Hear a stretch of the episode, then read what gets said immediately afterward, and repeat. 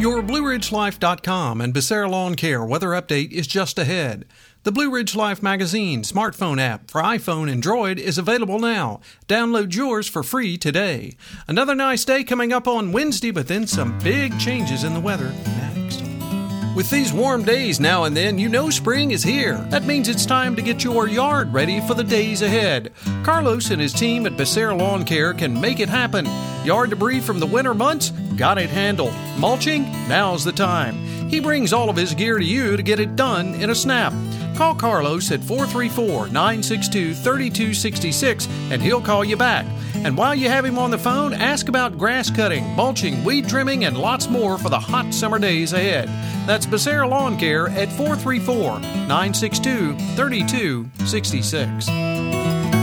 Other than the wind that we saw during the afternoon on Tuesday, we had a pretty nice day, but we did see some pretty significant wind gusts out there, particularly in the early afternoon hours. All of our valley stations reporting at least 30 miles per hour or greater. Our ski barn station there at 664 and 151, they actually recorded a 32 mile per hour wind gust during the afternoon. Out at the farm, 76 degrees, the afternoon high in Roseland. At Ski Barn, 74 the afternoon high, 77 at Trager Brothers Coffee there at the Rock Rockfish Valley Community Center, our flagship station there north of Nellysford. Up top, a cooler 62, the afternoon high at the Nature Foundation at Wintergreen.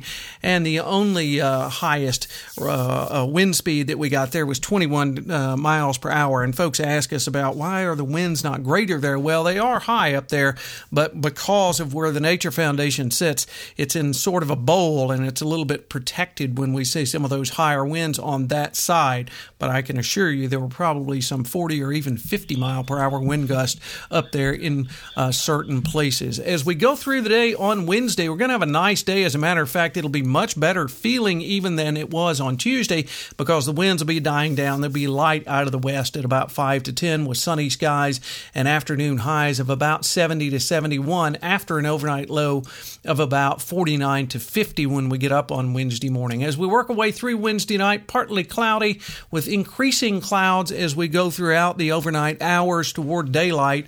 Uh, overnight lows in the upper 40s with northeasterly winds at about 5. On Thursday, rain likely, particularly in the afternoon. Cloudy skies, afternoon highs in the upper 60s.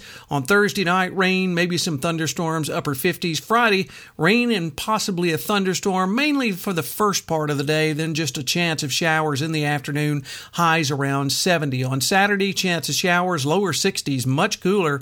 Same thing for Sunday, but we have sunshine returning returning, mostly sunny and 62.